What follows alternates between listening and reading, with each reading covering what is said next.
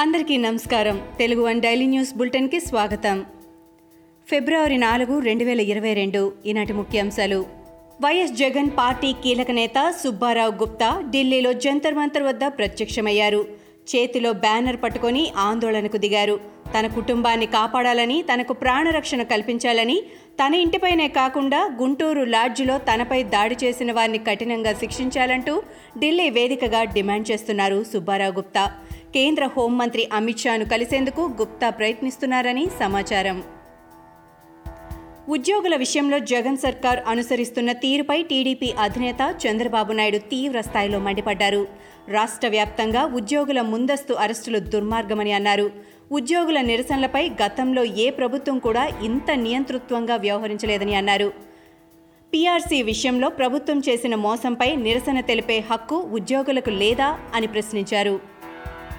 ఉద్యోగ సంఘాలు నిర్వహించిన చలో విజయవాడ కార్యక్రమం విజయవంతమైంది. ఇందుకోసం ఉద్యోగులందరికీ ఆ సంఘం నేత సూర్యనారాయణ కృతజ్ఞతలు తెలిపారు.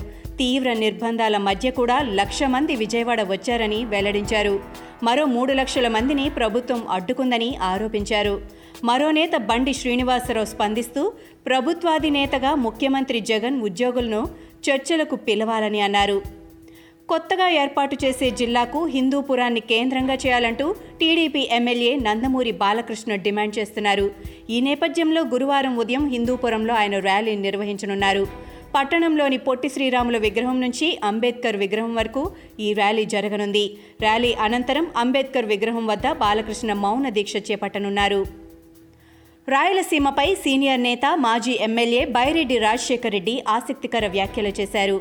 రాయలసీమలోని నాలుగు జిల్లాలు చాలా పెద్దవిగా ఉంటాయని అందువల్ల సీమను పద్నాలుగు జిల్లాలుగా విభజించాలని అన్నారు. దేశంలోని పదమూడు జిల్లాల కంటే రాయలసీమే పెద్దగా ఉంటుందని అన్నారు.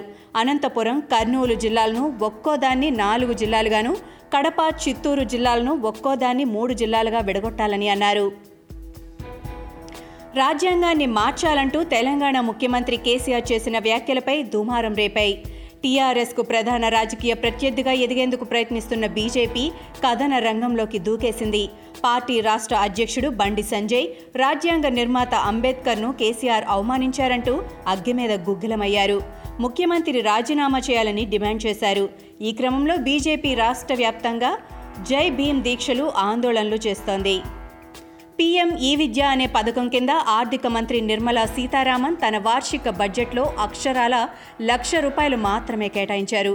దేశమంతటికీ శాటిలైట్ ద్వారా విద్యను అందించేందుకు ఇప్పటి వరకు ఉన్న పన్నెండు ఎడ్యుకేషన్ ఛానల్స్ను రెండు వందలకు పెంచుతామని ఇందుకోసం లక్ష కేటాయిస్తున్నామని నిర్మల అనౌన్స్ చేశారు. అయితే రెండు వందల ఛానల్స్కు లక్ష రూపాయలు ఎలా సరిపోతాయో అర్థం కాక అధికారులు జుట్టు పీక్కుంటున్నారు. అయితే అది అచ్చుతప్పు అయ్యుంటుందని అధికారులు చెబుతున్నారు. మరోవైపు పెద్దపల్లి కరీంనగర్ నిజామాబాద్ రైల్వే లైన్కు కూడా వెయ్యి రూపాయలే కేటాయించినట్లు బడ్జెట్లో అచ్చేయింది. ప్రధాని మోడీ ఈ నెల ఐదున హైదరాబాద్లో పర్యటించనున్నారు. పటాన్ సమీపంలోని ఇక్రిసాట్ సంస్థ గోల్డెన్ జూబ్లీ ఉత్సవాల్లో పాల్గొంటారు. అలాగే శ్రీ రామానుజాచార్యుల వారి సహస్రాభి ఉత్సవాల్లో భాగంగా స్టాచ్యూ ఆఫ్ ఈక్విలిటీ పేరుతో రామానుజుల భారీ విగ్రహాన్ని ఆవిష్కరిస్తారు. ప్రముఖ ఆధ్యాత్మికవేత్త చినజియార్ స్వామి ముచ్చింతల్ ఆశ్రమంలో ఈ ఉత్సవాలు నిర్వహిస్తున్నారు. ఉత్తరప్రదేశ్ అసెంబ్లీ ఎన్నికలలో నేర చరితలకు పెద్ద సంఖ్యలో సీట్లిచ్చారు. ఫిబ్రవరి పదిన తొలి దఫా జరిగే ఎన్నికల్లో యాభై ఎనిమిది నియోజకవర్గాల్లో మొత్తం ఆరు వందల పదిహేను మంది పోటీలో ఉన్నారు. ఇందులో దాదాపు ఇరవై ఐదు శాతం మంది నేర చరితలే ఉన్నారని Association of Democratic Reforms ADR సంస్థ పేర్కొంది. అంటే నూట యాభై ఆరు మంది అభ్యర్థులు పలు కేసుల్లో నిందితులన్నమాట. ఇందులో నూట ఇరవై ఒక్క మందిపై అత్యాచారం కిడ్నాపులు హత్యలు లాంటి తీవ్రమైన నేరాభియోగాలున్నాయి. పార్లమెంట్ బడ్జెట్ సమావేశాల్లో రాహుల్ గాంధీ చేసిన ప్రసంగం తీవ్ర దుమారం రేపుతోంది. ప్రధాని మోడీ ప్రభుత్వం అనుసరిస్తున్న విదేశాంగ విధానంలోని లోపాల వల్లనే పాకిస్తాన్ చైనా దగ్గరయ్యాయని చైనా చాలా వ్యూహాత్మకంగా వ్యవహరిస్తోందని మోడీ ప్రభుత్వం చేసిన అతిపెద్ద నేరం ఇదేనని మోడీ ఈ మూల సూత్రాన్ని ధ్వంసం చేశారని అన్నారు. ఆ దేశాలను తక్కువగా అంచనా వేయొద్దని హితవు పలికారు. ఇవి ఈనాటి ముఖ్యాంశాలు. మరికొన్ని ముఖ్యాంశాలతో మళ్ళీ రేపు కలుద్దాం. ఈ షోని క్రమం తప్పకుండా వినాలనుకుంటే మీరు ఈ షో వింటున్న ప్లాట్ఫామ్లో కానీ లేదా Google podcast Apple podcast Gaana మరియు ఏ ఇతర పాడ్కాస్ట్ యాప్లోనైనా సెర్చ్ చేసి సబ్స్క్రైబ్ అవ్వండి. కొత్త ఎపిసోడ్ వచ్చినప్పుడు మీకు అప్డేట్ వస్తుంది. అంతవరకు సెలవు. నమస్కారం.